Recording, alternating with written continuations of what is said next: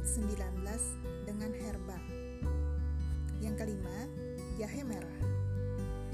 Jahe merah memang memiliki sejumlah kandungan dan zat yang telah terbukti mampu menjadi imunomodulator bagi tubuh manusia.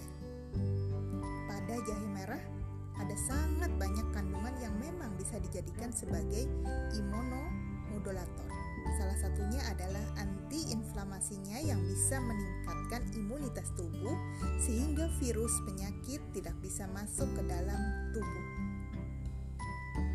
Hanya saja sekali lagi yang perlu diingat bahwa jahe merah bukanlah obat untuk COVID-19 melainkan obat herba yang nantinya bisa bekerja sebagai imunomodulator atau pembentuk imun untuk meminimalkan